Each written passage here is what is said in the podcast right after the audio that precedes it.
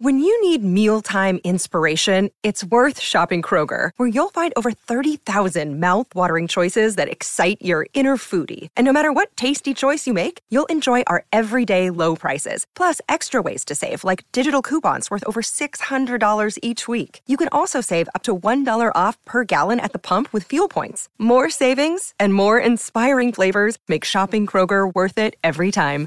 Kroger, fresh for everyone. Fuel restrictions apply. Another day is here, and you're ready for it. What to wear? Check. Breakfast, lunch, and dinner? Check. Planning for what's next and how to save for it? That's where Bank of America can help. For your financial to-dos, Bank of America has experts ready to help get you closer to your goals. Get started at one of our local financial centers or 24-7 in our mobile banking app. Find a location near you at bankofamerica.com slash talk to us. What would you like the power to do? Mobile banking requires downloading the app and is only available for select devices. Message and data rates may apply. Bank of America and a member FDIC. From pitch side to print to the press box above Providence Park. It's Jamie Goldberg from the Oregonian and Richard Farley from the Portland Timbers and Thorns. This is Soccer Made in Portland. On the scene, all the time.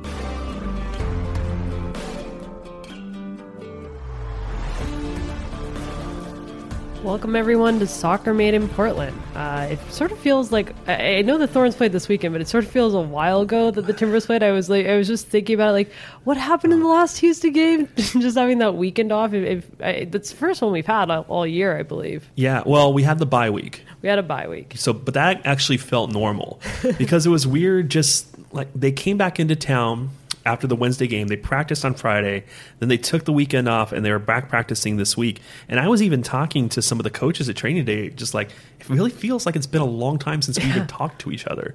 And you know, at Timbers practice, usually say hi to everybody every day, just even though it really means nothing. You're just kind of going through the perfunctory same way you walk into an office and say hi to everybody. But uh, yeah, with Miles Joseph and Carlos Hermoso today, it was really like, yeah, I feel like I feel like I want a life update from you. What's been going on? Things have changed. But even now, sitting down with you, kind of have to actively engage your brain to remember Yeah. what happened in the Houston game. and I actually feel like while not a lot happened in the game, a lot of important things happened as far as who played, who debuted, who Yeah. returned to the lineup. So I'm looking forward to talking about it. Yeah, and I, I think the result too. Uh, we'll get into that. Is something that the Timbers should be pretty happy about. Yes. Um, clearly, my prediction did not did not predict that. Um, I predicted a two one loss. That did not happen. The Timbers got a one one draw with Houston. I, I think a very good one one draw. Yes. You predicted a uh, a Boba C set piece goal. It was a different forward, a new It was. It was, and not off a set piece. Like I said last week, I was trying to be a little bit specific. Uh, we maybe we'll talk about Jeremy Ebobisse's performance, but I get the feeling we're going to talk about another forward's performance, another forward scoring a goal. But like you said, a one-one draw in Houston. The Timbers have never won there. I don't think we expected them to have the best chances this time because it was shortish rest. They had played the Friday before. Houston's a stronger team than they usually are. Uh, I think a lot. Of, I think a lot of people have developed a respect for the Dynamo, but the way the Timbers kind of weathered the end of that first half and played pretty strong in the second half, I, I thought it was a really encouraging road performance. Yeah, let, let's start with the performance, and then we'll get into uh, some specific players. But yeah, I um, talking about the performance, I agree. Uh, I- I think that the goal that they conceded probably wasn't the best goal. Um, I, I, I think that that's Yeah. something they they want back in terms of the marking and the way they defended that. There was one obvious culprit Yes. on that goal, though, we, and Uh, we have to, we have to talk about Jorge Moreira's defending. Yeah, we can bring that we can bring that up now if we want to Well, I, start. I feel like it's an issue. I think Yes. that you know I have some qualms with his attacking quality too. But I think he's offered an option that is stretching defenses, and defenses have to account for it. I'd like him to be a little bit cleaner on his touches. I keep, I feel like I mentioned that every week, but you see the value that he has going forward. Defensively, it feels like a work in progress. Yeah, absolutely. And I, I- I think it, there's been some games where you maybe can ignore it a little bit, but but obviously in this game there's this very obvious error where he just leaves his mark on a set piece. And I feel like he kind of looked back and had this look on his face like, ooh, that guy, yeah, mine. like, there was nothing to do. There was nothing for anybody to do, really, except for go, okay, well, he shouldn't have been unmarked. Let's just go back to the game because it's one of those things like there's no hand wringing involved. You don't worry about whether, oh, is this is this a scheme issue? What's going on? It's like one guy just kind of was watching the ball. It's like, oh, wait, I should have been over there, right? and that's it. I, I think the interesting thing will be going forward is what we see at outside back because Yeah. I, I do think we've seen enough defensively that just hasn't been I, I think the level defensively that you want to see out of Jorge Moreira. Um, like you said, going forward, he does offer something that I think the Timbers wanted in bringing in an outside back. But Jorge Villafana coming back in the lineup, he, he looked pretty good. Yeah, he- I thought both he and Cascante had their best games of the year. Absolutely. But Villa, let's talk about Villafana first because if there was one person from Houston that you would pick out and say, "Well, this guy's going to cause trouble," it was Albert Alberth Elis. Yeah. And although he had his moments against Villafana, Alberth Elis is going to have his moments against against everybody. Villafana was really good, and it was it was encouraging because I have to admit, after the way that Villafana started the season, I was like, "Well, you consider his age and where he's at in his career." Maybe this is it well, for one game, he looked like a starting cal- caliber fullback again. And like you're talking about, there's been these allowances that Giovanni Savarese has had to make with his midfield in order to get the most out of Jorge Moreira. And we've talked about Andres Flores so much playing that right midfield role. He came in into central midfield in this game. Ignore that for now. Let's pretend he was still at right midfield. He was doing so much covering for Jorge, Jorge Moreira. But at some point, the team was going to have to evolve. And on one hand, you want to say, well, this was off a set piece, so you can't really judge his open play depending by this. But I haven't really seen that. I haven't really seen that moment that gives me confidence in Jorge Moreira's defending yet. Yeah, I, I- think that given Jorge Villafana's performance and the potential to reward that, I, I think uh, Gio rewards players that perform well. I wouldn't be at all surprised to potentially see uh, the Timbers going back to Zarek Valentin and Jorge Villafana. I, I think maybe that's not the long term option. It's clearly not the long term option they wanted by bringing Moreira, but this might be the time. Well, they're going to have to do it during out. Copa America. Yeah. So Moreira looks like he's going to be with Paraguay during Copa America. Paredes possibly will, will too. So you would figure that Villafana and Valentin are going to get the starts at fullback during that time. To me, what we've seen, and you, I think it was you that mentioned this on the last show, that the history of Giovanni Savarese is when you get your opportunities, you play well. You're probably going to keep playing. Yeah, absolutely. And part of me goes, well, they invested so much in Moreira. We knew at the beginning of the offseason bringing in a right back was going to be one of their priorities. So, what would have to happen for them to move away from Moreira? But at the same time, they brought in High level TAM contract at left back last year, and he obviously was on the bench for last month. So, they're clearly willing to do it at some point to make that change. So, I don't know what I'm what to think about that. But I did think it was very interesting that Villafana had his opportunity and clearly was very, very intent on making the most of it. It was it was cool to see. Yeah, and I, I think what was encouraging about this game i- i- is, I think Savarese made I want to say four or five lineup changes. Um, I think maybe five when I think back to it. And, and you look at the players that came in, it really looked like players tried to make the most of their opportunities. Attinella came back in, performed well. I, think that's a conversation that that is now questionable.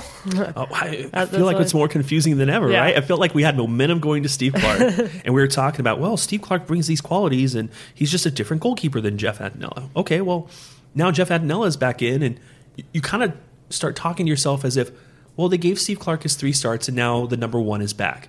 But is that actually true? And also, when you or I asked Giovanni Savarese about this on record tomorrow at his press conference, do we think that we'll get like do we think we're going to get some insight into that? no, absolutely not. I, I think that you know he will say, you know, we are, we're lucky to have a bunch of good Yes. goalkeepers. We really like Steve. We really like Jeff, and we started Jeff on Wednesday because we thought it was the best option, and we'll start the best option against Philadelphia. yeah.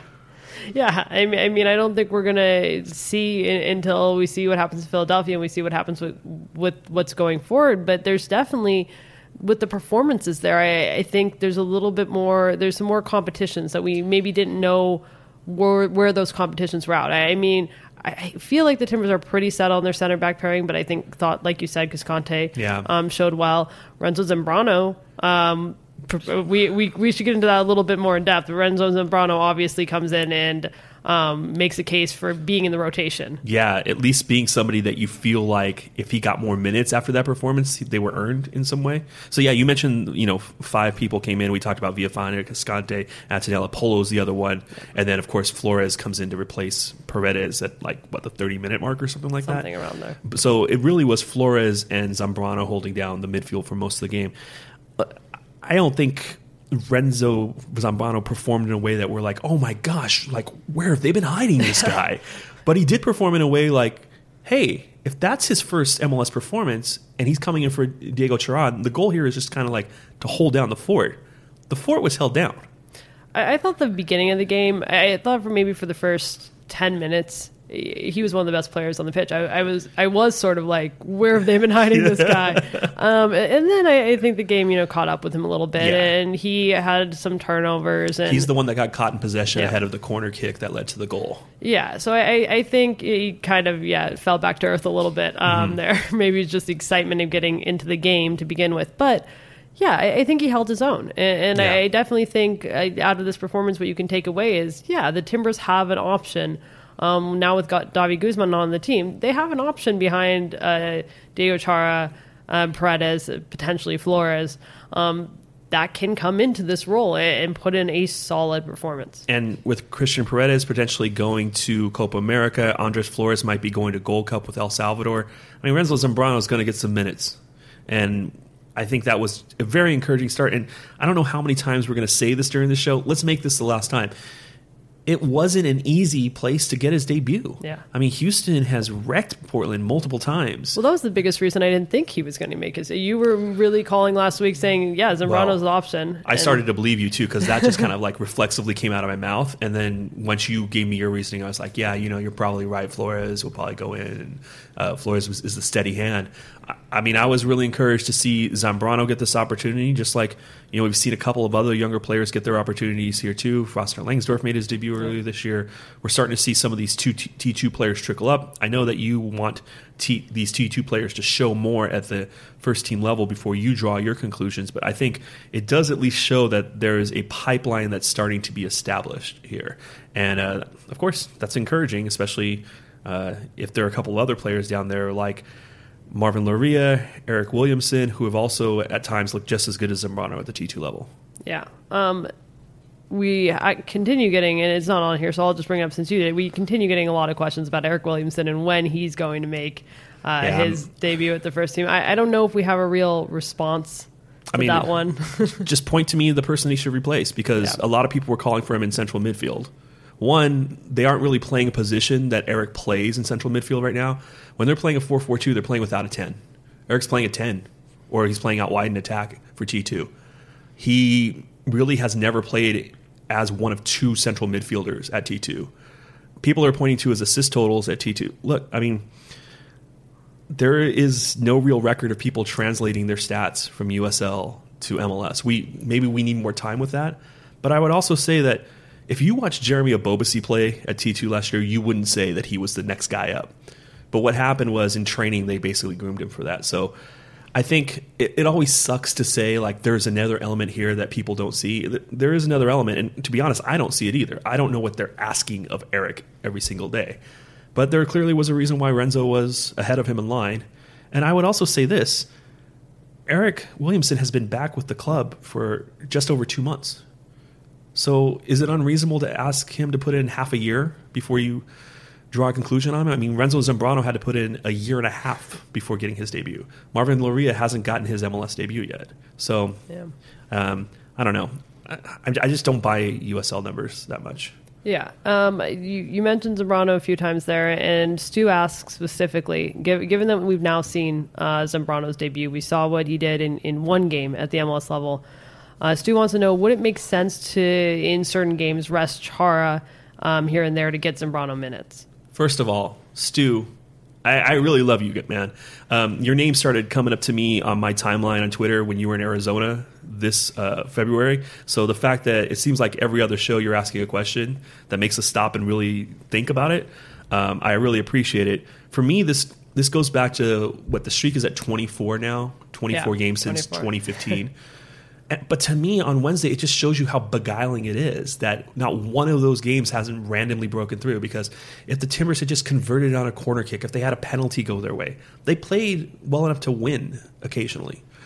And it just shows you how like statistically anomalous it is that they haven't had a win. That being said, if you're asking when Chara can and can't be rested, one, it's clearly a dangerous, dangerous thing to rest him, and secondly, to not rest him is kind of unfair to him. Yeah. I mean, he is a player of a certain age. He has a ton of miles on him. When you have short rests or you're going to places that require travel, why not give Renzo Zambrano a chance? I mean, what do you think? Yeah, I, I think it makes sense to rest Chara in, in certain situations, like a, a, a quick turnaround or something like that. I don't see the Timbers sort of carving out minutes for Zambrano by resting Chara. Like Yeah. if it's just a regular week game, I don't see the Timbers saying, you know, maybe we'll give Chara a rest this week and, and play Zambrano. I, I don't think that makes any sense competitively. But yeah, given Chara's age, um, given what you expect out of him and what you want to do for this team, you don't want to run him into the ground early in the season or anything like that. If they have a midweek game when they're rotating a lot of players, I think sometimes in the past, Char's been one of those players that's just had to grind through. Yeah. Uh, I, I think Zambrano might be an option in certain games to to now let Char have that rest in midweek. Yeah, I'm thinking back to last week in the preparation for Houston, and they weren't in town for very long. They only practiced on that Sunday before the game, before flying to Houston and spending two days in Texas before the game. I didn't really sense a lot of misgivings amongst the team, like, oh, it really sucks that Diego was suspended for this game. We saw that Mabiala was left at home, so they basically rested him. I kind of get the feeling that they were going to talk about whether to rest Chara for this one or not. But you never know because players like Valeri, who last year we were always saying, oh, they're going to rest Valeri for this one. They're going to rest rest Valeri for this one. And for like trips like the New England trip, they did. But a lot of times too, they ended up playing Valeri on the short rest. Um, but Valeri and Blanco, they played uh, in Houston. So it's a it, it's a weird gambit this Chara thing because as much as I want to say it's a statistical anomaly that they've gone 24 games, it's still the reality of their existence. so whether it's a mental thing or not, or whether it is something that is defying any kind of predictive logic, it's still happening.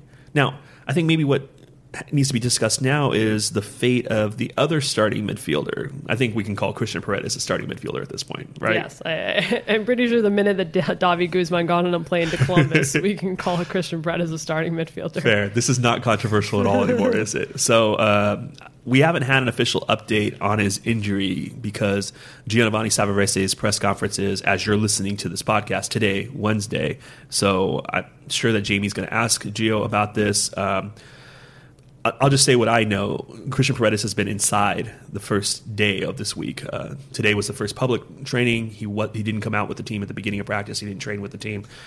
At the same time, it's only Tuesday, so I don't know what that says about his availability for a Saturday game.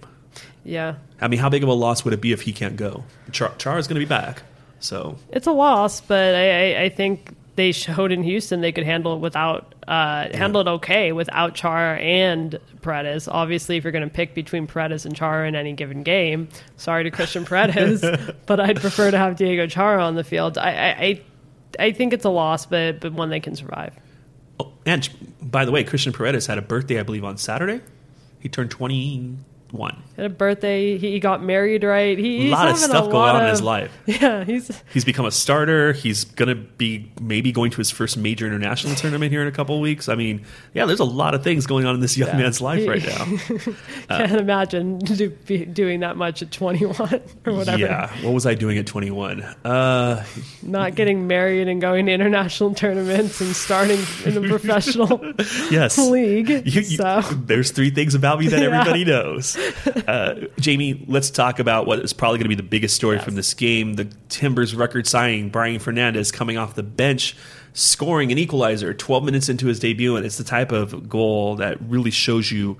Well, I think it answered a lot of questions. I think about how the Timbers intend on using Brian Fernandez because rather than stick him out on the right, stuck him right up top. They started getting him attacking the space behind the Dynamo line, and he really looked like a player that we're not used to seeing in the Timbers team. A completely different type of player.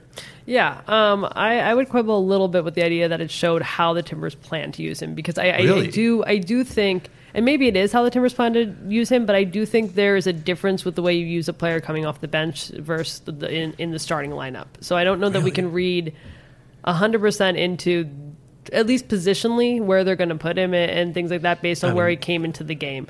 I mean, we know the type of player he is. We saw the type of player he is, but Didn't he come on for Polo? Who Yeah. was playing right midfield at the time? yeah, but they, they sort of shuffled things around. Yeah, no, they changed completely changed the Yeah. formation. They went to a diamond midfield that allowed them to have both him and Ebobisse up top and then Yeah. Valeri behind. Eh, no, it might be. I just I said I, I quibble a little bit about the idea of judging uh someone coming in in a substitute role based on the, Mm-hmm. yeah, I mean, I didn't plan. want I didn't want to make it say like seem like this is now written in stone, but I think it gives you some idea. I mean, Yeah. they needed they needed a goal in that game, and I think you know this is something that I think that um, player you know be it Gavin Wilkinson, Giovanni Savarese have talked about his ability to attack the space behind. Yeah. like if that's one of the prime reasons they got him, you don't really attack the space behind from right midfield. I mean, you can, but I mean, what we're what I saw and of course, like you said, small sample size, you don't want to go too much off of it.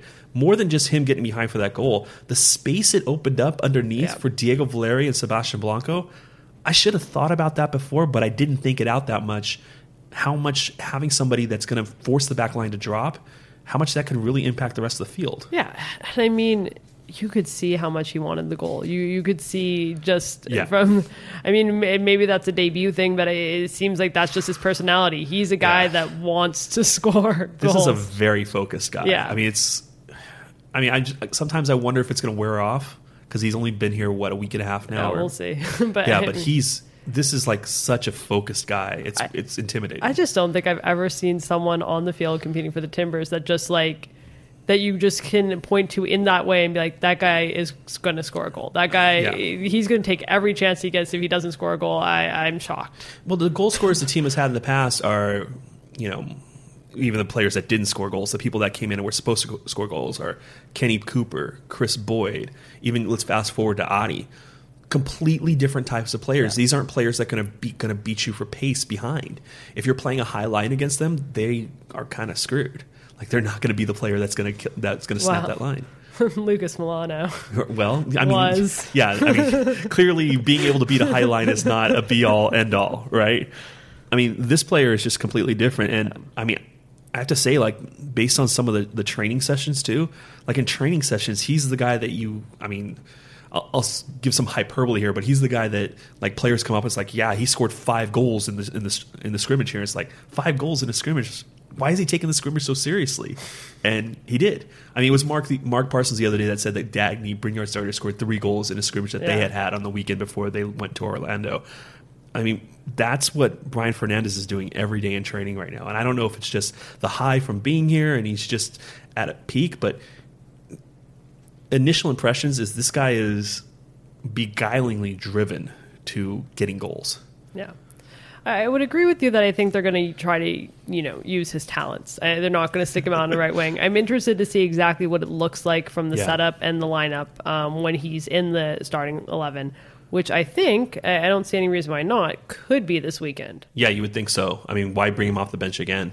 Uh, but you don't. I mean, we're not going to get somebody to tell us that. Yeah. But I mean, it seems like the progression that you would want.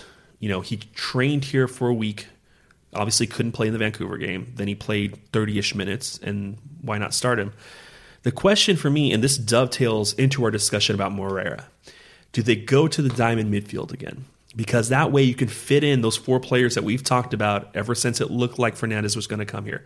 There's a natural place for Ebobisse, whose hold up play may even maybe becomes a little bit easier if Fernandez is stretching the line back, pushing the line back. Fernandez, we talked about. Valeria, as a 10. Seba slides in. Seba, Sebastian Blanco slides in as one of the eights on the diamond. But the diamond is a notoriously narrow formation.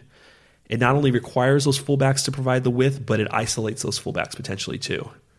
Moreira's defense. If they're going to go to that diamond, what is going to happen with Moreira's defense?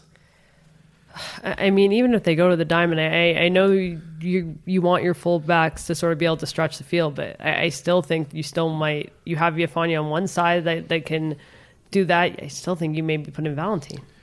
I mean, Valentin has to have a home here. I think he's certainly proven to be the best offensively of the fullbacks and the most consistent of the fullbacks. And that consistency has its upsides and downs. He's not going to bomb forward like you would want, but he's also a guy that is better than the other two guys is actually coming into midfield in the attacking phase when you are set up in the final third and being a holding midfielder. He has the technical quality and the intelligence to do that. So while he's not somebody that's going to bomb forward, he allows that little twist that then allows you, whoever's playing your eight, presumably Chara, to get forward and have an impact going forward. So there's a lot of options here, it feels like.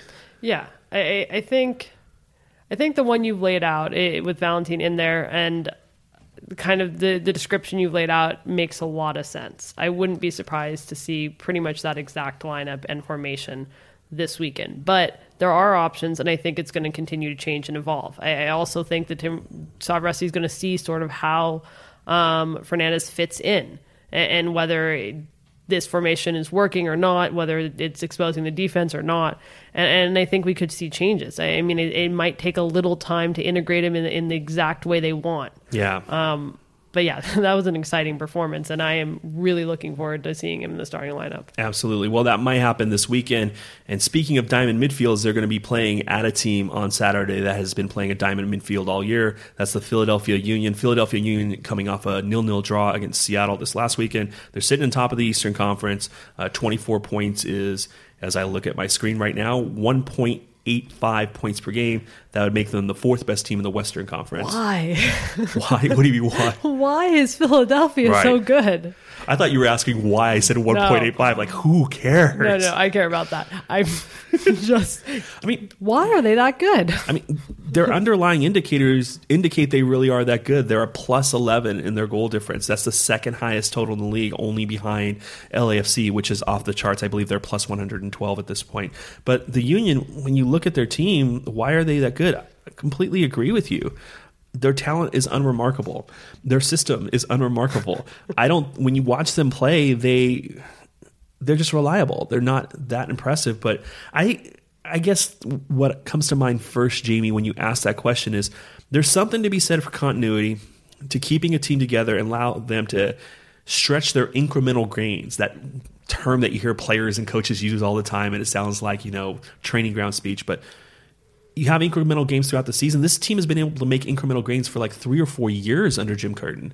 And maybe this is just where they're at. Maybe they're not a 1.8 point per game team, but if they settle in at one like 1.6 or something like that, I don't think that's so unexpected. Maybe they're just performing a little bit above their level. My favorite part about Philadelphia Union being at the top of the Eastern Conference is that they made so many headlines this offseason for for signing uh, Marco Fabian and he's played one in the last six games. And to be honest with you, I I'm just not that impressed by him. I, I he had a very injury riddled time in Germany. They were going to install him as a 10. I'm always skeptical of just taking somebody who is talented, more talented than your average MLSer and putting him in the middle of the field. They lost Borek Dockal, who led the league last year in assists. I thought that was going to be a little bit overlooked.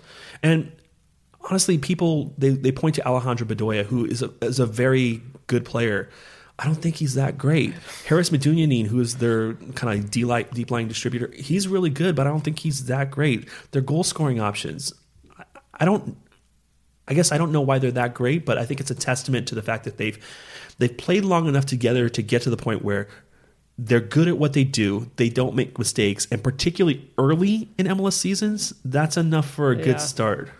I guess so. I mean, I can see the standings, but yeah, No. in, in trying to look at Philadelphia and trying to figure out what it is, I mean, maybe it is just chemistry and consistency and, and being together, but it's not like they have specific players on the roster that are, are, are just, you know, the, the game changers of MLS that you are, are easy to name. Yeah, this.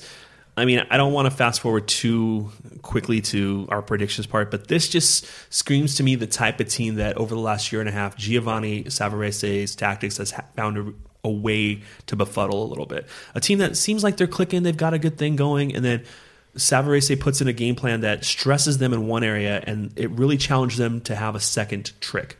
And the teams that don't have a second trick end up kind of being, well, like Columbus this year.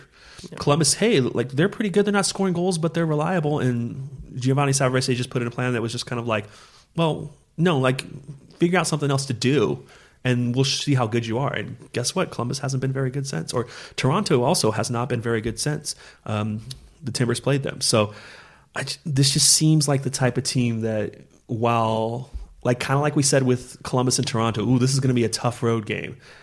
I have more faith in the Timbers in this game than I had with them in Houston. Yeah, I, I, I think me as well. Um, Kaz wants to know who starts in goal this weekend for the Oh my god, I have no idea. By the way, did you see the exchange Kaz and I had um, in your mentions after the Thorns game? I believe so. Kaz was coming to, well, like pick up your flag from the battlefield and was like waving it in my face, when basically saying, "See, when the Thorns when the Thorns lose their players, they are they are going to have trouble," um, which was actually true. Uh, so we can talk about that more with the Thorns. But Kaz, I recognize your name. I am no way whatsoever going to predict who starts in goal this week. No way. You go ahead and do it. I'll predict Attinella just because I don't think I think when someone plays well, you keep playing them. I don't Mm-hmm. know how that's going to pan out with Steve Clark, but I think Attinella. So I'm gonna I'm gonna go for a theory here that when the team wants to play our higher line, they're gonna start Steve Clark.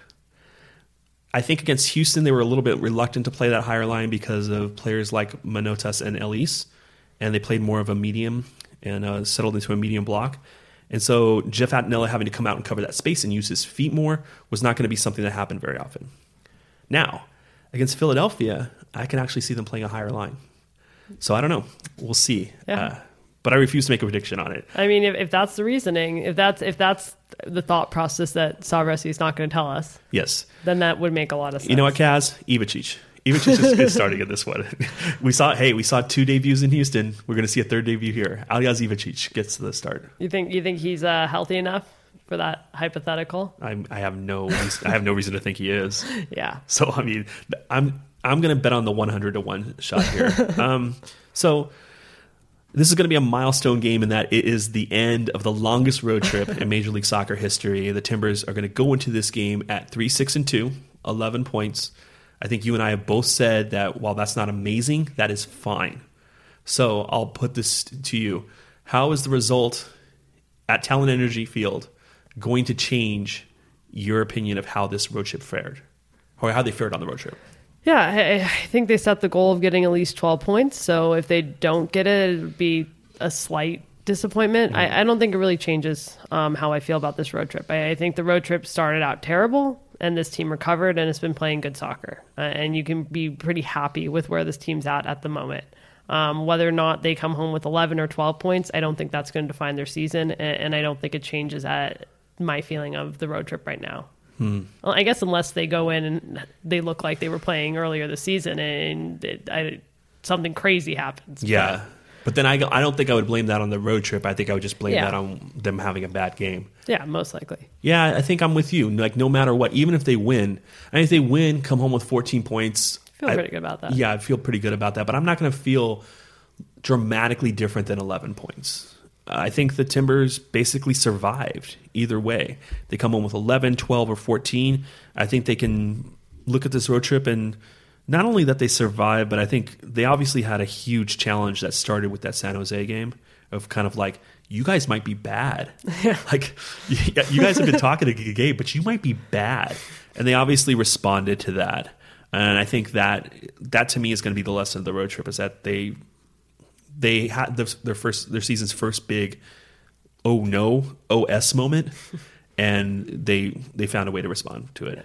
All right let's go to some listeners questions. I'll bounce these off you. Heath. Heath says can brian fernandez get double digit goals this season? If he plays like he did in Houston and with that uh, sort of fire to score goals, absolutely. yeah i think you're basically asking for him to have a little less than a goal every other game. So yeah you think so. I mean that's kind of the rate that people want from their super duper goal scorers. So i agree with you. Um, um, but maybe the question like you're kind of hinting at more is what is the likelihood of that actually happening? And i would say double digits is a lot. I would say there's a two in five chance 40% chance. Yeah, I think that's pretty reasonable. I, I think if he lives up to expectations of what, what the Timbers sort of want him to and, and sort of the performance he put in uh, goal, goal rate wise in League MX, he'll do it. yeah Um, but it, it's hard to predict this early. Anything can happen. Chemistry, uh, players sometimes struggle to adjust to MLS just because of the travel and the change in uh, conditions from place to place, things like that. Uh, we really don't know. Um, we know he wanted a goal that game. We know he came in with the right attitude, but it's really a small sample size. Um, It's really encouraging to see, but I, I think we'll have to get a bit more of a sample size. But if he play if he keeps playing with that sort of fire and he plays like he did in League MX, I, I think yes. I think the most encouraging thing is that this this guy seems to, while appreciating that's an accomplishment that he played well enough for a team like Portland to spend the money they did on him, he is taking nothing from that accomplishment. He's just more like, okay, like let's play, let's go, let's go do this. He's not stopping to soak it in. He's not sitting here going, yeah, you know, I've made it now. No, he's he wants to get to that next game. So mentality wise, he's certainly up for it. I guess I would consider his first season in MLS a success if he got seven or eight goals. And a, a really clear success if he actually Yeah. got the 10. Absolutely. Uh, Michael asks, when will the Timbers manage to keep their first clean sheet? Oh my God, I had totally forgotten that they hadn't kept their first clean sheet. And this is- Yeah. no, it's a good thing to remember, Michael. Um, I'm gonna say You're, you want to say this weekend. I, I see you playing no, with it. no. I'm not gonna say this weekend. I'm gonna say June 30th, FC Dallas at home. So over a month away. But that's only that's only four games, right? my my reasoning is that I am not confident on the road. I, getting a clean sheet on the road is hard. Right. It, it might happen, and especially maybe in a 0-0 draw, but it's hard, and so I'm not willing to bet that. Especially looking at this Montreal game, um, the next road game, which comes in a midweek game, that, that that's going to be a very tough game. Right. Um, I think they'll rotate their lineup there and have fresh legs for the Dallas game on this Sunday. After that, I think we saw that Houston is good, and, and their attack is definitely potent, and LAFC, I, I in almost every case, I would assume the Timbers are going to win at home in their opener, and I, I still might predict that. We'll see how I'm feeling after this weekend. But LAFC is, I'll just LAFC is going to win the Supporter Shield this year. So Yeah, you're bringing back the hot take segment with that one. yeah, well, I don't know. No, Am that- I? Is that a hot take? Really? no, it's not a hot take. That- It's our hot take. Our segment. hot take segment, yeah. Uh, our hot take sp- sponsored by Kenmore Freezers. Um, I think that you know last year against LAFC they played really well, and Carlos Yeah. Vela still. But I think in on that LAFC right? is better. I think they just. I think it's just that they've come together as a. T- I mean, they've just had a year together playing together. Yeah. I think they are a better team than they were last year, even though a lot of the talent is the same. Yeah, no, they're they're clearly really good, and we'll have plenty of time to talk about that next week. Um, but Michael, I I don't know. I think Jamie's prediction is fine. I wouldn't be surprised if they kept a clean sheet this weekend, but also I think it would be foolish for people to say, like Jamie said, that they're going to go on the road and keep a clean sheet. It's life on the road. Uh, but I do think it, it can just come at any time at this point.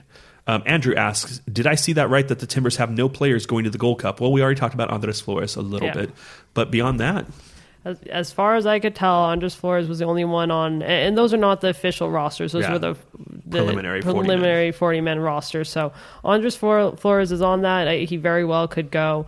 Um, I think, as, as you point out, Copa America Yeah. is also going to take potentially players away. Um, but in terms of the Gold Cup, yeah, Jeremy Ebobisse was not on the U.S. Uh, 40 player roster. So uh, Andres Flores is the only pro- person on the Gold Cup. Copa America, potentially Paredes and Moreira. Uh, Are we missing anyone else? Polo, Polo. and potentially Zambrano. Yeah. So I would I'd be surprised if all four of those people are going to Copa America, but four are in play. And um, there could be some other absences too because the United States has a U23 camp also. So last time they had a U23 camp, Jeremy Ebobisse, Eric Williams, and Eric Williamson, I said that. In my mind, I said Aaron Williamson. Uh, Eric Williamson and Marco Farfan uh, were called into the camp in Spain, and Miles Joseph was an assistant coach for that camp in Spain. So we'll see. Um, there might still be some U.S. absences from the team.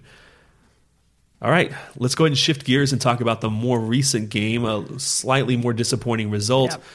The Th- Thorns looking a little bit road weary, a little bit lacking in punch in their final third. Lose three to one to a Spirit team that, while they looked much improved, maybe looked a little bit better than they should have against the Thorns. Yeah, and we looked like uh, people that don't know how to make predictions. well, well, then we look like ourselves. Jamie, Yes. when I think I said this last week, two one victory for the Thorns is what you predicted. I think that was a perfectly reasonable prediction, but I think we all saw that the Spirit are way better than we should than we knew before. Yeah, and you predicted a Hayley Raso goal, and uh, unfortunately, she did not play. Yeah, hip problem has come Yes. up. So, best of health to Hayley Raso, who has now joined her team. I believe Australia is training in Turkey ahead of the World Cup. So she's there, and uh, she reminded me of this a couple months ago when I interviewed her when she, at the 2015 World Cup. She was the third youngest player for Australia on that team, but she got zero minutes. So while this will be her second World Cup, it, she still hasn't played a minute. Yeah, so hopefully her uh, she's healthy because Yeah. I, I I don't think she'll be a starter, but she will definitely play if she's healthy. Agreed. And she might start one of the group Yeah. games. Um, I think at the Asian Cup, which was their last major tournament, she played all three group games, got hurt in the third one, but started the second one. Granted, that was against was it against Thailand. Oh, I, okay, everybody, I can't remember everything about the 2018 Asian Cup. You got me. You got me. Let's talk about what happened on Saturday. Thorns three to one loss to Washington. Washington got a goal from Ashley Hatch, two goals off of corner kicks. Uh, the Thorns got a goal off of Caitlin Foord's torso after Anna Crnogorcevic. Off her torso, it was off her head. It was off her head. It was off her head. Oh, okay. I I just saw it hit her, and she kind of just like turned her whole body to steer it there. It was definitely off her head, and I not even sure if she turned. I mean, maybe she turned. I to give her the benefit of the doubt, I'll say she turned her body to steer it. I part of me Yeah. thinks that she turned her head away. I thought she chested it in. it would. De- I, I, Yeah. it definitely came off her head, but I'm not sure how much uh, she was actively trying to score.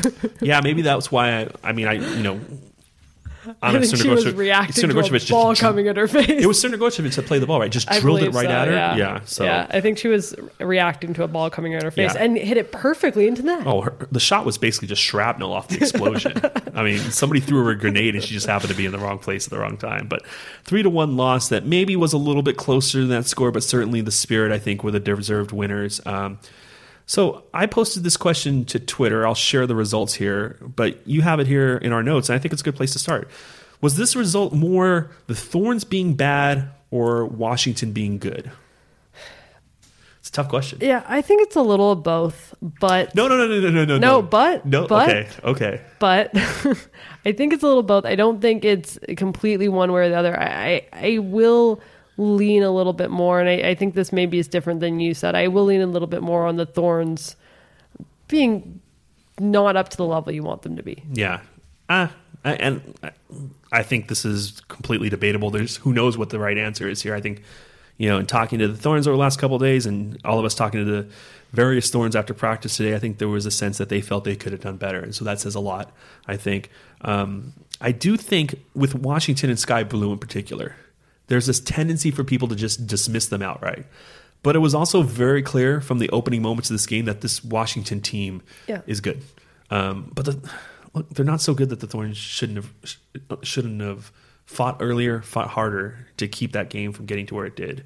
So when we start to talk about the nuts and bolts of this performance, the defending. Let's start with that first. Three goals allowed. Weird circumstances. One was an old goal. Um, Anna Crnogorcevic with an assist off of Dagny Brynjar's shoulder slash head. Another one was an Olympico for um, Jordan DiBiase, where Cheyna Matthews basically screened out Britt Eckerstrom. And the other one was a a good goal, but it was Amy Harrison with a defense cracking pass to Ashley Hatch that really showed some breakdowns for the Thorns.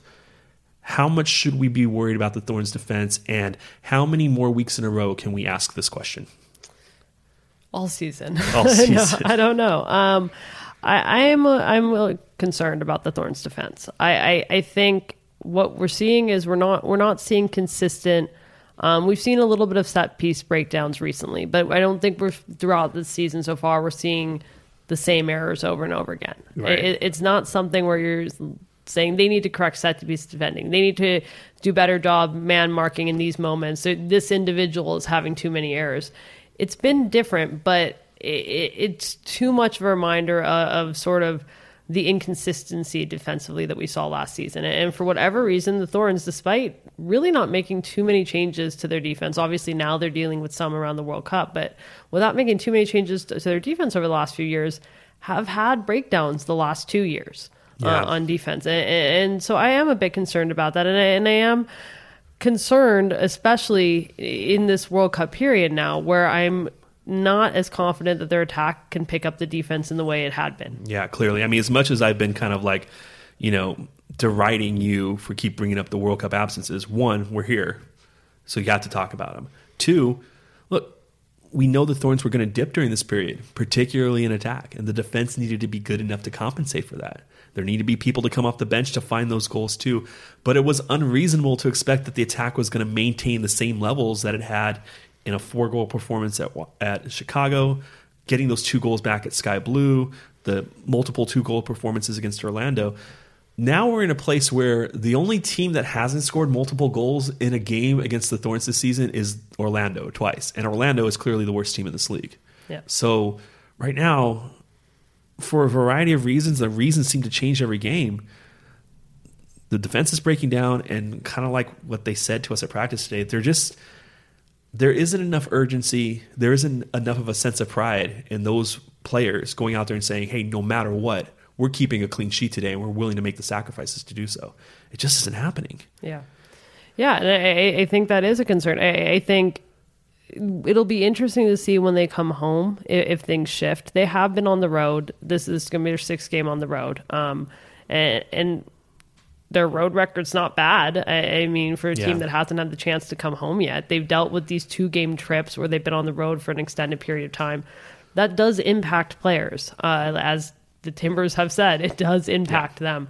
Uh, so I am interested to see if this clears up when the schedule becomes uh, more regular.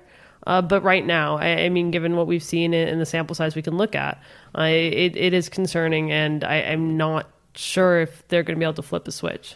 I floated this theory by a couple of coaches and a couple of players over the last couple days. The idea that Saturday might be a good wake up call and allow them to find that sense of urgency and refocus against a sky blue team that maybe they didn't may, they overlooked a little bit earlier this year in that 2-2 draw allowed sky blue to jump out on them by two goals and i thought it was kind of a clever way to look at it and everybody was kind of like eh, maybe like there seems to be this feeling that you know more than just overlooking opponents that they just need to play better. It's not about overlooking opponents. Maybe life on the road is getting to them a little bit. Maybe that's fine. I think there's this general sense that they should be finding solutions to problems that are persisting for way too long. Yeah, and I mean, this is the question you didn't like earlier this year, but like you said, we're, we're here. Are you comfortable with where the Thorns roster is at right now? Yeah, I've been thinking about this question a lot ever since having that uh, interaction on Twitter with Kaz that I alluded to before. So Kaz kind of said that. I kind of said, "Look, it's one game. Give give the Spirit some credit." But it was a really arrogant response, and I think you know, in a lack of patience, there's always arrogance, and I think we need to recognize that the Thorns are going to be a lesser team, and while that seems obvious, some of the ways that I've talked about things has made it seem like I don't recognize that. My big thing is you look at the Thorns and you look at the players that they have, and you compare them to Seattle Utah. You look at the other players teams in the league. There are some teams in the league that are in pretty good shape, like Washington and Houston. But Chicago, North Carolina, they're they're majorly hit too. One, I think the Thorns are in decent shape. If they end up having a bad period here, talent is not going to be the problem. It's the inability to find a solution with that talent. Secondly, the goal here is not to thrive, it's to survive, right? I mean, if the Thorns make it to the same point that they did in 2015 when they were 4 4 and 4 by the time that players kept returning, they'll be in position to make the playoffs. Like we said, the problem that year is that when the players returned, there was no structure in place to actually say, okay, let's go. It was all just kind of like, eh, okay, let's do it. All right. Oh, it's not just coming together. We don't know how to respond. So for me, that's that's how I'm looking at this World Cup period. So to answer the question, do you still feel comfortable where the Thorns roster is? I feel comfortable with the roster. That doesn't mean that that roster is necessarily going to provide solutions. That's what we have to start seeing this weekend. What do you think? Yeah, I'm, I'm going to bring in. I have this lower on our sheet, but I'm going to bring in Jeffrey's question here. He says, "Who will score score for the Thorns now that the World Cup players are gone?" That is my biggest concern. Absolutely, because the defense, if they don't, if the defense struggles, if the defense doesn't find a way to to just start getting clean sheets and, and be um, as consistent as possible, even if they're conceding a goal a game on, right. on average, I am not convinced that this team, and they have to still prove it, will be scoring goals at the rate that they need to to get results. Yeah, if the prescription for the Thorns surviving this next eight weeks is to win two one games, no, because you look at the goal scores. Anna Maria Crnogorcevic, inconsistent. Dagny Brynjarsdottir, not proven since she's come back. Maybe she might get there, but she needs to grow into it. Tyler Lussi. I have a lot of faith in Tyler Lussi. Her goal scoring rate has been good. She's never been put in a position to consistently start. Simone Charley, zero minutes, signed as a uh, as a supplemental roster player, you can't just assume she's going to come in and live up to the words that Mark Parson has said for her. So you put all that together, and it doesn't look like a form. I'm forgetting Midge Purce too, by the way. Um, so, but she has zero goals in her NWSL career. Yeah. So you put all that together, and you're you have to say to yourself, we have to we have to find ways for single goals to hold up. And to this point, I think the the best reason that you can think that that'll start to happen is less about the Thorns defense and more about the talent loss with other teams. So I don't know. I think there are a lot of questions to be had here over the next few weeks or so. I think they have the personnel to do it, but it's a matter of actually making that personnel work. Yeah. So let's talk about the next few weeks, or more specifically, let's talk about this weekend. Mm-hmm. Um, Thorns are, as you alluded to, are going to Sky Blue again. Uh, they play them Saturday at 3 p.m. Uh, the two teams played to a 2 2 draw in April. Obviously, Carly Lloyd had a big impact in that game, and she will not be here this time around. But the Thorns have historically struggled at Sky Blue. I, I don't know if we really have a reason yet, or whether we think that's going to continue. yeah, I mean, Mark Parsons says this is the toughest trip that they trip that they make. That's fine. It's an obstacle that I think it's reasonable for other people to think they should find a way to overcome. And they have found found ways to get some results there, but they've always been difficult results. Now, Sky Blue is missing Carly Lloyd. You do look at that team and wonder how they're going to score goals. Maybe somebody like Savannah McCaskill steps up. But it, it just seems like two relatively evenly matched teams. I mean, Sky Blue is not hit as hard by the World Cup absences. They're missing Carly Lloyd. They're missing their starting goalkeeper, Kailen Sheridan, missing a couple of other players, but they're just not missing players to the level that uh, that that the Thorns are. So I think this is going to be a really, really tough game, and I wouldn't be surprised if the Thorns lose it. Yeah, I, I think that this is potentially going to be a telling game. I, I, think maybe seeing the home game against Chicago is going to be a more telling game because uh, yeah. the Thorns will be back at home and, and, there won't be that excuse of it, it's a tough travel. Yeah. Um, but given the, the the feelings I think coming out of that Washington game, the way the Thorns were talking about you needing to be better on defense, needing to have the right mentality, and more urgency, I, I think you want to see some of that happen in this game, and, and, this is an opportunity for them to get some points on the road and, put in a good performance. Um, but I, I don't know which way it's going to go. Yeah, I mean, for me, I keep going back and forth. I'm sorry to be repetitive here, but if I were a coach during this World Cup period and I had an attack that had Anna Srna and Dagny Brynjarsdottir, I would think that I've got pieces to work with here. And we've all seen Tyler Lussi play, especially if other people are around her doing good work, she's going to make that work pay off. I don't think anybody else here thinks Tyler Lussi's a starting caliber player, but she's people she's somebody that can come up with some scrappy goals. It's a, it really to me is a matter of getting those pieces to work. And unfortunately at this point I think people are right to be a little bit fearful at not seeing what the formula is going to be for that period. So, um, let's go to Donna's question. Donna, one of the most persistent and consistent contributors to the show. Donna asks, What formation do you think Parsons needs to go to now that all the World Cup players are gone? I believe he went with a 3 4 3 on Saturday. So, this is what we talked about last week. Mark Parsons always calls his formations different things than I, I think they are, but he's, he did go with three center backs and wing backs on Friday in a three person midfield. So, what do you think is the best formation going forward? I think that it's sort of yet to be determined. I, I heard Emily Menges today talking about how she really likes the three back formation. Mm-hmm. Um, so if she has any say in it, I, I wouldn't be surprised to see a similar formation this weekend. But given the performances so far, I also wouldn't be surprised if we quickly see some tweaks um, over the next weeks as as things sort of fall into place and when we see how the Thorns are doing. Yeah, Mark Parsons was asked after Orlando why he went to this switch. He said it was to try to pull Orlando's defense apart with having two forwards high against the line, uh, but he st- he stuck with the same formation against Washington. So, what what do we make of that? It, kind of undermines his reasoning that it was a, an opponent specific shift, unless he also saw those openings against potentially against Washington. I think the formation change plays into the personnel he has now, where he has a certain level of depth in defense, particularly when you start considering out of the five people that are starting as defenders, he still has Elizabeth Ball on the bench. He still has Kelly Hubley on the bench. Those are people that have played minutes last year. They have experience. In midfield, he has players like we saw Angela Salem come into the game. Gabby Seiler, who started in defense, could be slid into midfield. And what we're really talking about where they're thin is in the attack. So if you go to that formation, I think when everybody's healthy, you could conceivably have an attacking a forward pair of Anna Crnogorcevic and Midge up there. I mean, even though their goal scoring records haven't been great, I still think talent wise, you have to be kind of happy to have those options during a World Cup year. So, at least personnel wise, Jamie, I think I think you can see why Mark Parsons is shifting a little bit. Yeah, and I think I mean you've mentioned her a few times. I think Anna Crnogorcevic could be critical to this stretch because she, I think, especially against what should be lesser talent on the other teams, are has the possibility to be a consistent goal scorer. Has a, has enough of a record in her career to to start scoring goals in this stretch when other teams are also dealing with absences.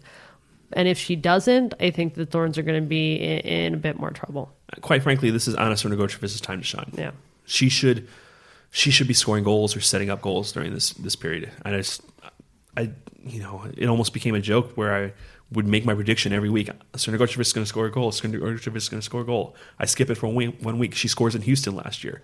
She needs to be scoring goals during this period the level of talent in this league during this time, she's going to be one of the more talented players in the league. She needs to she needs to play like it. Yeah, she needs to do it.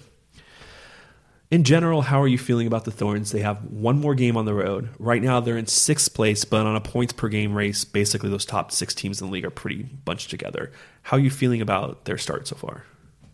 I think their start's good for being on the road. Yeah, I, I think that I have a lot of question marks about um, sort of their performances in individual games. Yeah. And I whether that how much you can blame that on being on the road, and I, I definitely think I have question marks about how they're going to fare during this uh, stretch. Um, but when they have their, I, I, mean, I remain very confident in this team when they have their full lineup available, and, and I do expect when they get all their players back, assuming those players come back healthy, uh, that this team could go on a run, especially with all the home games they're going to have towards the end of the year. Well, the whole fan base was left scarred at the end of 2015 about the World Cup. And I think the whole Thorns culture was in a state of shock. And it has remained in a state of shock for four years.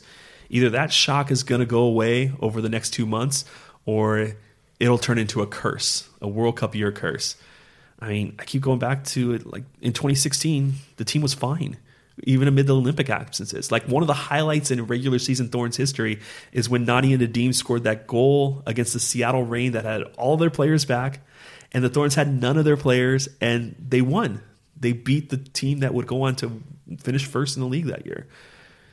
At the same time, it's easier to win games when you actually have your yeah. most talented players, right?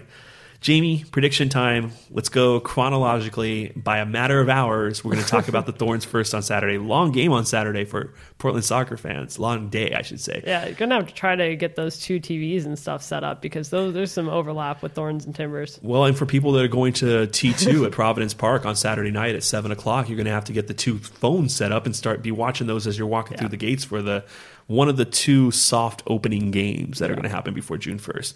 Jamie, as is custom, you've predicted a two to one victory for the home team. Why are you doing that? I have not. Um, I am going to go with a one-one draw. Um, I'm not super confident with where the Thorns are at right now. I'm also not super confident with Sky Blue getting this win, um, particularly without Carly Lloyd, who who was instrumental towards that last yes. draw. So one-one draw, not a tremendous result, but it is a road game. Well, people know that on the timber side, I've developed players that I tend to talk about more than others. Julio Cascante might be the biggest example, but Cristhian Paredes was Renzo Zambrano's name.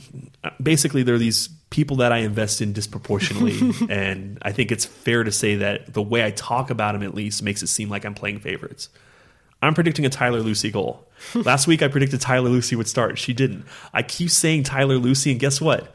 I'm predicting Tyler Lussi is going to succeed during this period. I don't know if she's going to start, but she just seems like the type of player whose effort is going to make a name for her during the next eight weeks. So you said it seems like you're playing favorites. What you meant to say is uh, you are playing favorites. No, I, I hey, look, I chose my words with reason. Okay? okay? I will definitely say that the way I talk about them makes it seem like I do play favorites. but you know, I think I there's also a coincidence that I tend to talk about the people that get the less the Yeah. less amount. So basically, I'm just being a hipster here. That's all it is. Okay, let's move on to the next game. Timbers are going to be kicking off just as the Thorns end. They're going to be take, playing Philadelphia. Jamie, why did you pick the Union to win two to one? I did not. Um, I don't know what to expect from this game because I am very confused as to why Philadelphia. And maybe should, maybe I need to watch they're, more. they're they're decent. I know. Maybe I need to spend more of my time watching the Eastern Conference. But Yeah. um, I'm, if Philadelphia finishes first in the East this year, I, I don't know. Uh, but just based on how the Union have been playing and, and how the Timbers have been playing, I, I'm going to predict a one-one draw here. The Timbers are going to end their road uh, road run with 12 points, exactly the minimum number they wanted to start with.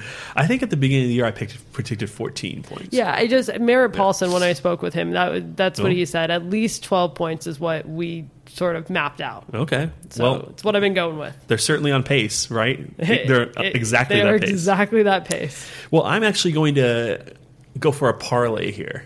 I think Brian Fernandez is going to score a goal. I think Sebastian Blanco is going to have an assist. So I'm going to put those together. My prediction is Fernandez goal, Blanco assist. Let's drill down here. Let's get very specific. I'm not saying it's going to be a 1 1 game, but if it is a 1 1 game, I know how the goal's going to happen. Or or what's going to happen is Blanco's going to assist Valeri and Fernandez is going to score an unassisted goal. there we go. That could happen too. But that your prediction would not count then, right? Yeah, it would- no, said- I'm not- no, I'm not oh, saying on you're the not goal. saying No, on no, the no, no. goal. No. Okay, okay. They Uh, were getting very specific. Okay. Well, speaking of trying to predict the future, fantasy update time. These people that are trying to predict the future on a week to week basis. Our, our friend Mark Pinsmental gave us the update here. And Jamie, what's the table look like right now? Yeah, it looks like we have a new team in third place. Uh, and it's an exciting one, actually. Um, Geostorm FC is no longer in third place. Uh, unfortunately, they've been knocked out of the top three.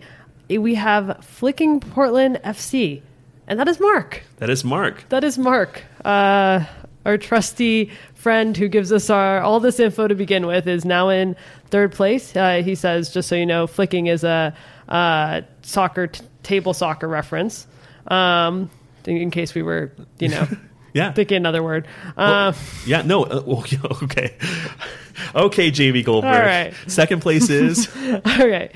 Um, in second place, we have, I wrote this backward this time, so I'm trying to find them. Um, we have Crowder's Mug Club. That's Xavier.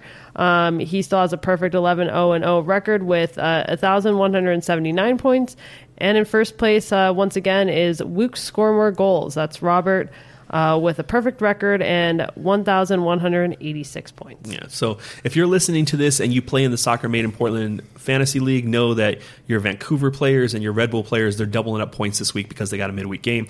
If you're listening to this and you play in another fantasy league, ignore that because you don't deserve the information. but I will say, you know, kind of digging in deeper here on the standings again, it is interesting that uh, Mark, his team, Flicking Portland has moved into third place. They have the greatest point difference in the league, but if you if you look as to why, the points against column, he has the fewest points against in the league. And again, to circle back on this, you can't control your points against, but they're a really good indication of this quality of opposition that you've faced. So Mark has climbed to third place, but you have to figure the schedule's going to start evening out a little bit for him going forward. Now you look at the top of the league, you got Wooks. They've allowed almost well almost they've allowed 63 more points than Mark's team and they're still a perfect record they're still top of the league so they're excelling despite having a pretty decent level of competition and just based on you know my quick look at the analytics here it looks like Wooks is the team to beat here All right. Yeah. So you're going to do a podcast on that next week, hopefully, an entire pod on the fantasy league. I think we just did the the, as much yeah. as I possibly could but that does kind of lead into our last topic of the show I don't even know how to approach this Jamie what should I just start talking or You, you already are talking. I'm already talking. What am I not talking? Well, um, yeah, I'm just realizing that this is uh, this is something that I didn't want to say, but uh, it has to be said. So we're going to be starting a transition with Soccer Made in Portland. I say we. That's not really the case. Jamie is going to be starting a transition because I am leaving the show, and uh, that's not a not a really cool thing to do with Jamie be, for, to Jamie because we've been doing this for a year and. Um, the whole reason I did the show is to well, there are two reasons. One, because one of my friends co-founded the show back in the day, so I felt some uh, loyalty to it. And secondly, is to do a, a, show with Jamie. But after a year of doing the show, um, just to be quite honest, I think if people saw we released a new podcast with the Timbers today called Breaking Lines, we're going to be spending more time trying to develop our podcast offerings with the team. And if there's one thing that I have learned through this kind of initially rocky transition from Chris Rifer to me, but now I think you and I are both really proud of the show we do every week. It's that there's only so much acceptance there's ever going to be for a club person doing a show with an independent media member. And, um, you know, we talk about it probably I don't know once every three months or so. So the the numbers for the show are strong. People have a, people have been giving us positive feedback for it, but it has kind of showed me that there is, unfortunately, at this point, a place for club media to be, and I think it's it's under the club media umbrella. So while it took me a long time to decide how that should affect Soccer Made in Portland, ultimately it came down to wanting to concentrate my time on the things that basically I'm being paid to do. Um, and having said this out loud, you know, Jamie and I have been talking about this for a little under two months now, um, and we've gone back and forth with it. For me, it, was a really tough decision because I think this soccer, this this podcast, can be really important for people that devote a lot of time to the Timbers and Thorns. But I also think in order for this podcast to be as important as it can be, I think it's it's probably time for me to um, for me to concentrate on the things that I can do that offer the most value. And for better or worse, I think that uh, I think that we've seen that this this podcast might be better with two independent people. Um, I got to say, I don't know if that's necessarily fair, but I think it's the reality of things. And I, I think uh, it's important to mention that this is not going to be an immediate transition. Um, yes. We we are for the next uh, month or, or uh, into the summer a little bit, going to be basically keeping things the same. Um, we there might be a week or two we take off, but we're for a little while we're going to keep things the same um, as we transition into um, me working to find a new host. Uh, there's some ideas there already, but uh, nothing we're ready to announce on that front. But uh, so by sometime in the summer, uh, it's going to be me working with someone else on this podcast. Uh, but for the Meantime, uh, Richard yeah. won't be going away immediately. Yeah, I, I should say, you know, part of the reason that I am also fading out from this is just it's a time consideration. I could not, with the things that we're going to be doing with the club, re- be a reliable host for Jamie. And, and, quite honestly, there were already points where I was not being as reliable as I should with Jamie. Um, and we worked on those things behind the scenes.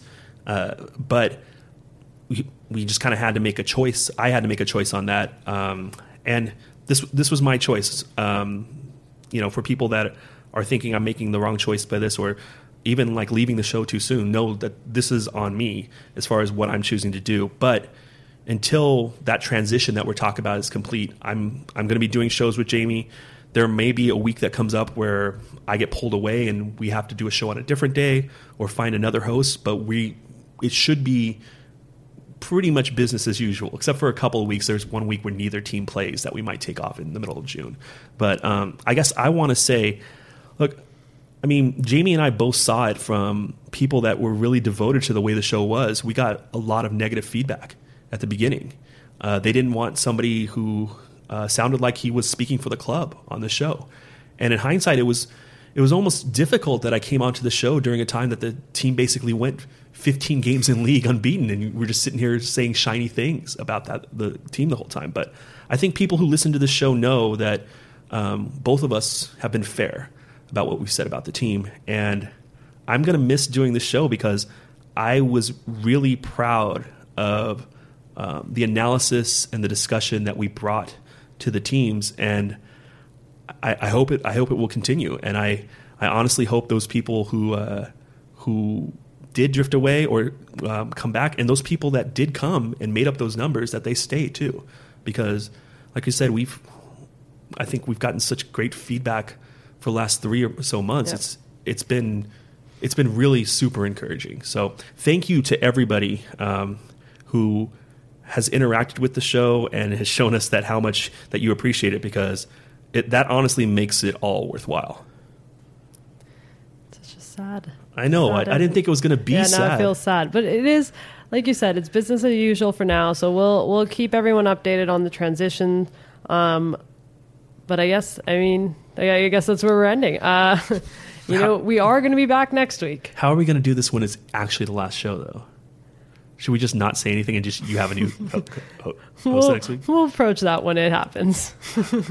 Either way, we'll have a lot of good Women's World Cup stuff to talk about. Yeah. We'll have the new stadium opening to talk about. Absolutely. So we'll have a lot of good stuff to talk about over these next uh, six or seven weeks. And hopefully, for those people who have been interacting with us, you continue to do so, and we can make this a really good last month and a half. And um, I mean, I say month and a half. I don't know. We'll see where it goes. Um, but hopefully, uh, hopefully, we can make this a few memorable shows. Yeah. Um, well, that's all from us today. Uh, we will be back next week, uh, and uh, hopefully, pretty much every week. Um, but you can find us uh, every week on Oregon Live, Stumptown Footy, and Timbers.com. You can also subscribe on iTunes and Stitcher. And until next week, take care.